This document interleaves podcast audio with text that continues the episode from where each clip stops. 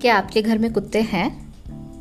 अगर हैं तो आप जानते ही हैं कि कोई पॉडकास्ट का एपिसोड रिकॉर्ड करना या कोई वीडियो बनाना कितना बड़ा काम है। भाई, मेरे पास दो कुत्ते हैं और जैसे ही उन्हें यह दिखता है कि मैं कुछ रिकॉर्ड करने वाली हूँ, उनके अंदर एक तरंग सी जागती है और वो भौंकना शुरू कर देते हैं। इस एपिसोड को रिकॉर्ड करने की ये मेरी पांचवी कोशिश है जो कि पिछली चार बार उन लोगों ने भौंक भौंक कर इस एपिसोड की ऐसी की तैसी कर दी। खैर, मैं कहानी तो कोई और पढ़ने वाली थी, लेकिन अपने इन कुत्तों की हरकतों की वजह से मुझे हरिशंकर परसाई जी की ही एक कहानी याद आ गई। उसका नाम है एक मध्यम वर्गीय कुत्ता। अब कहानी जब मुझे याद आई, उसके बाद सीधे सबसे पहले मैंने एक नज़र अपने कुत्तों पर डाली और सोचा कि आपके लिए इससे अच्छा ट्रिब्यूट मैं नहीं दे सकती। तो चलिए किस्सा कहानी स्टोरी बिफोर स्लीप के आज के एपिसोड में हम पढ़ते हैं कहानी जिसका नाम है एक मध्यम वर्गीय कुत्ता।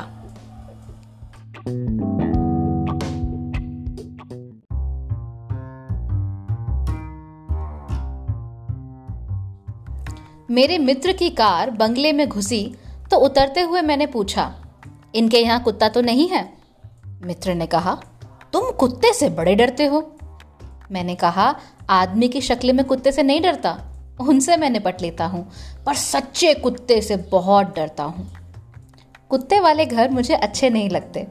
वहाँ जाओ तो मेजबान के पहले कुत्ता भौंक कर स्वागत करता है। अपने स्नेही से नमस्ते हुई ही नहीं कि कुत्ते ने गाली दे दी। यहाँ क्यों आया बे?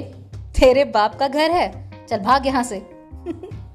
फिर कुत्ते के काटने का डर नहीं लगता। चार बार काट ले डर लगता है उन चौदह बड़े इंजेक्शनों का, जो डॉक्टर पेट में घुसेड़ता है। यूँ तो कुछ आदमी कुत्ते से अधिक जहरीले होते हैं। एक परिचित को कुत्ते ने काट लिया। मैंने कहा, इन्हें कुछ नहीं होगा। हाल चाल उस कुत्ते का पूछो और इंजेक्शन उसे लगाओ। एक नए परिचित ने मुझे घर पर चाय के लिए बुलाया। मैं उनके बंगले पर पहुँचा तो फाटक पर तख्ती टंगी दिखी। कुत्ते से सावधान। मैं फ़ौरन लौट गया। कुछ दिन बाद वो मिले तो शिकायत की। आप उस दिन चाय पीने नहीं आए?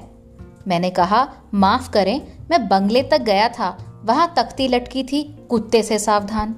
मेरा ख्याल था उस बंगले में आदमी रहते हैं, पर नेम प्लेट कुत्ते की टंगी हुई दिखी। यूँ कोई कोई आदमी कुत्ते से बदतर होता है। मार्क ट्वेन ने लिखा है, यदि आप भूखे मरते कुत्ते को रोटी खिला दे तो वो आपको नहीं काटेगा। कुत्ते में और आदमी में यही मूल अंतर है।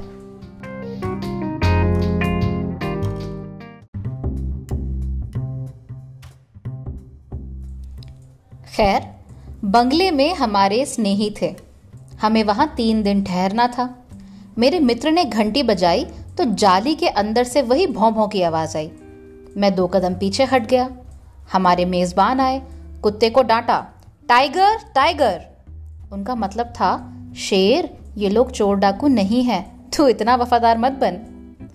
कुत्ता जंजीर से बंधा था। उसने देख भी लिया था कि हमें उसके मालिक खुद भीतर ले जा रहे हैं तो भी वो भौंके जा रहा था। मैं उससे काफ़ी दूर से लगभग दौड़ता हुआ भीतर गया। मैं समझा, ये उच्च वर्गीय कुत्ता है, लगता ऐसे ही है। मैं उच्च वर्गीय का बड़ा अदब करता हूँ, चाहे वो कुत्ता ही क्यों ना हो। उस बंगले में मेरी अजीब सी स्थिति थी। मैं हीन भावना से ग्रस्त था। इसी अहाते में एक उच्च वर्गीय कुत्ता और इसी में मैं, वो मुझे बहुत हिकारत की नज़र से देखता था। शाम को हम लोग लॉन में बैठे थे। नौकर कुत्ते को अहाते में घुमा रहा था। मैंने देखा, फाटक पर आकर दो सड़किया आवारा कुत्ते खड़े हो गए। वे सर्वहारा कुत्ते थे। वो उस कुत्ते को बड़े गौर से देखते। फिर यहाँ वहाँ घूमकर लौट आते और इस कुत्ते को देखते रहते। पर ये बंगले वाला उन पर भौंकता था। वो सहम जाते और यहाँ वहाँ हो जाते। पर फिर आकर इस कुत्ते को देखने लगते। मेजबान ने कहा यह हमेशा का सिलसिला है। जब भी अपना एक कुत्ता बाहर जाता है, वो दोनों कुत्ते इसी को देखते रहते हैं। मैंने कहा, पर इसे उन पर भौंकना नहीं चाहिए। ये पट्टे और जंजीर वाला है, सुविधा भोगी है और वो कुत्ते भूखमरे और आवारा हैं। इसकी और उनकी बराबरी नहीं है। फिर ये क्यों चुनौती देता है? रात को हम बाहर ही सोए। जंजीर से बंधा कुत्ता भी पास ही अपने तख्त पर सो रहा था।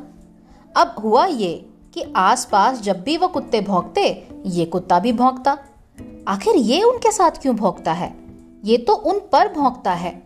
जब वो मोहल्ले में भोंकते हैं तो ये भी उनकी आवाज़ में आवाज़ मिलाने लगता है। जैसे उन्हें आश्वासन देता हो कि मैं यहाँ हूँ, मैं तुम्हारे साथ हूँ। मुझे इसके वर्ग पर शक होने लगा है। ये उच्च वर्गीय कुत्ता नहीं है। मेरे पड़ोस में ही एक साहब के पास थे दो कुत्ते। उनका रौ भी निराला था। मैंने उन्हें कभी भोंकते हुए सुना ही नहीं। आसपास के कुत्ते भोंकते रहते, पर वो ध्यान नहीं देते थे। लोग निकलते, पर वो झपटते भी नहीं थे। कभी मैंने उनकी एक धीमी सी गुर्राहट ही सुनी होगी। वो बैठे रहते या घूमते रहते। फाटक खुला होता तो भी वो बाहर नहीं निकलते थे। बड़े रौबीले, अहंकारी और आत्मतुष्ट।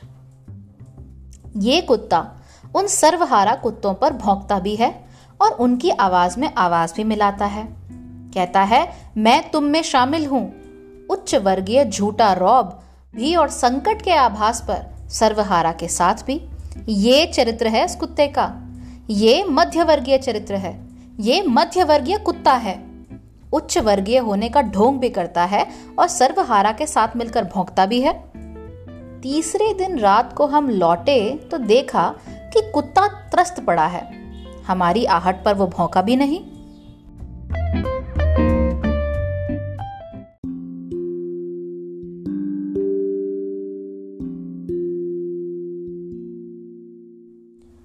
वो जरा मरी सी आवाज़ में गुर्राया। आसपास के आवारा कुत्ते भौंक रहे थे, पर वो उनके साथ भौंका नहीं। थोड़ा सा गुर्राया और फिर निढाल पड़ गया। मेजबान ने कहा, आज तुम्हारा कुत्ता बहुत शांत है। मेजबान ने बताया, आज ये बुरी हालत में है। हुआ ये कि नौकर की गफलत के कारण ये फाटक से बाहर निकल गया। वे दोनों कुत्ते तो घात में थे ही। दोनों ने इसे घेर लिया। इसे रगेदा दोनों इस पर चढ़ बैठे, इसे काटा। हालत खराब हो गई। नौकर इसे बचाकर लाया। तभी इसे बेचारा सुस्त पड़ा है और घाव सहला रहा है। डॉक्टर श्रीवास्तव से कल इसे इंजेक्शन दिलवाऊँगा। मैंने कुत्ते की तरफ़ देखा। दीन भाव से पड़ा था। मैंने अंदाज़ा लगाया कि हुआ यूँ होगा। ये अकड़ से फाटक के बाहर निकला होगा। उन कुत्तों पर भौंका होगा। उन कुत्तों ने कहा होगा, अबे, अपना वर्ग नहीं पहचानता। ढोंग रचता है। ये पट्टा और जंजीर लगाए हुए है। मुफ़्त का खाता है, लॉन पर टहलता है, हमें ठसक दिखाता है। पर रात को जब हम किसी आसन्न संकट पर भोंकते हैं तो तू भी हमारे साथ हो जाता है। संकट में हमारे साथ है, मगर हम पर भौंकेगा भी। हम में से है तो निकल बाहर, छोड़ ये पट्टा और जंजीर, छोड़ ये आराम।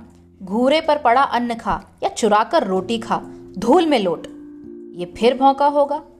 उस पर वे कुत्ते झपटे होंगे। ये कहकर अच्छा ढोंगी दगाबाज, अभी तेरे झूठे दर्प का अहंकार नष्ट किए देते हैं इसे रगेदा, पटका, काटा और धूल खिलाई। कुत्ता चुपचाप पड़ा अपने सही वर्ग के बारे में चिंतन कर रहा है। ये थी हरिशंकर परसाई की कहानी, एक मध्य वर्गीय कुत्ता। अब समझाने की ज़रूरत नहीं है कि हरिशंकर परसाई जी किस पर व्यंग कस रहे हैं। उनका कहना साफ़ है कि क्लास का जो डिफरेंस है, आखिर उसकी वजह क्या है? आखिर उसका क्लासिफिकेशन क्या है? हम किसे गरीब कहते हैं, किसे मिडिल क्लास कहते हैं, किसे अमीर कहते हैं? इसका फ़र्क जानना हमारे लिए बहुत ज़रूरी है। अब हम में से ज़्यादातर लोग मिडिल क्लास को ही बिलोंग करते हैं, लेकिन ये मिडिल क्लास आखिर है क्या? अमीर बनने का ढोंग भी और गरीब होने की मजबूरी भी। हमारे पास जितने पैसे हमें चाहिए होते हैं, उतने कभी नहीं होते। और जितनी हमें गरीबी की उम्मीद होती है, वो गरीबी भी हमारे पास नहीं होती। यानी हम एक तरीके से हमेशा बीच में ही अटक कर रह जाते हैं। हमारी इच्छाएँ होती हैं, आकांक्षाएँ होती हैं, उन्हें पूरा भी करना है, लेकिन भाई किसी के आगे मदद का हाथ भी नहीं फैलाना, अपने आप को गरीब मानने से इनकार भी कर देना है। तो मध्य वर्गीय जो लोग होते हैं, उनकी अपनी ही समस्याएँ होती हैं, उनका अपना ही एक यू नो एक they are living on a different planet एक अलग ही प्लानट होता है, अलग ही ग्रह होता है, जहाँ मध्यम वर्गीय लोग रहते हैं। क्योंकि उनकी सोच ही अलग है। उनका रहन सहन अलग है, उनका सब कुछ अलग है। तो you know when when it comes to getting rights and when it comes to talking about not getting enough from from from people और फ्रॉम गवर्नमेंट्स देन मध्यवर्गीय लोग जो होते हैं, वो गरीब हो जाते हैं ओके okay? वो बेसहारा हो जाते हैं और when it comes to asserting their their influence तब वो अमीर हो जाते हैं। तो इसमें एज सच कुछ गलत नहीं है। This is just a property और लेट्स से अ कैरेक्टरिस्टिक ये हमारा चरित्र है, या हमारा ये स्वभाव है मध्यम वर्गीय फैमिलीज़ या मध्यम वर्गीय लोग होने के नाते। तो खैर, हमेशा हम ऐसे ही चलते रहेंगे, और उम्मीद है कि भारत का जो मध्यम वर्ग है, वो बढ़ता ही चला जाएगा। क्योंकि मध्यम वर्ग की जो पीठ है, जो उसके कंधे हैं, उसी पर इस देश का काफ़ी सारा बोझ है। तो उम्मीद है कि मध्यम वर्ग भी बढ़ेगा, हमारी इच्छाएँ भी बढ़ेंगी। और मध्यम वर्गीय कुत्ता नाम की ये कहानी हमेशा ज़िंदा रहेगी ताकि हम हमेशा इसे पढ़ते रहें और हमेशा अपने आप को जो क्लास का डिफरेंस है, वो याद दिलाते रहें।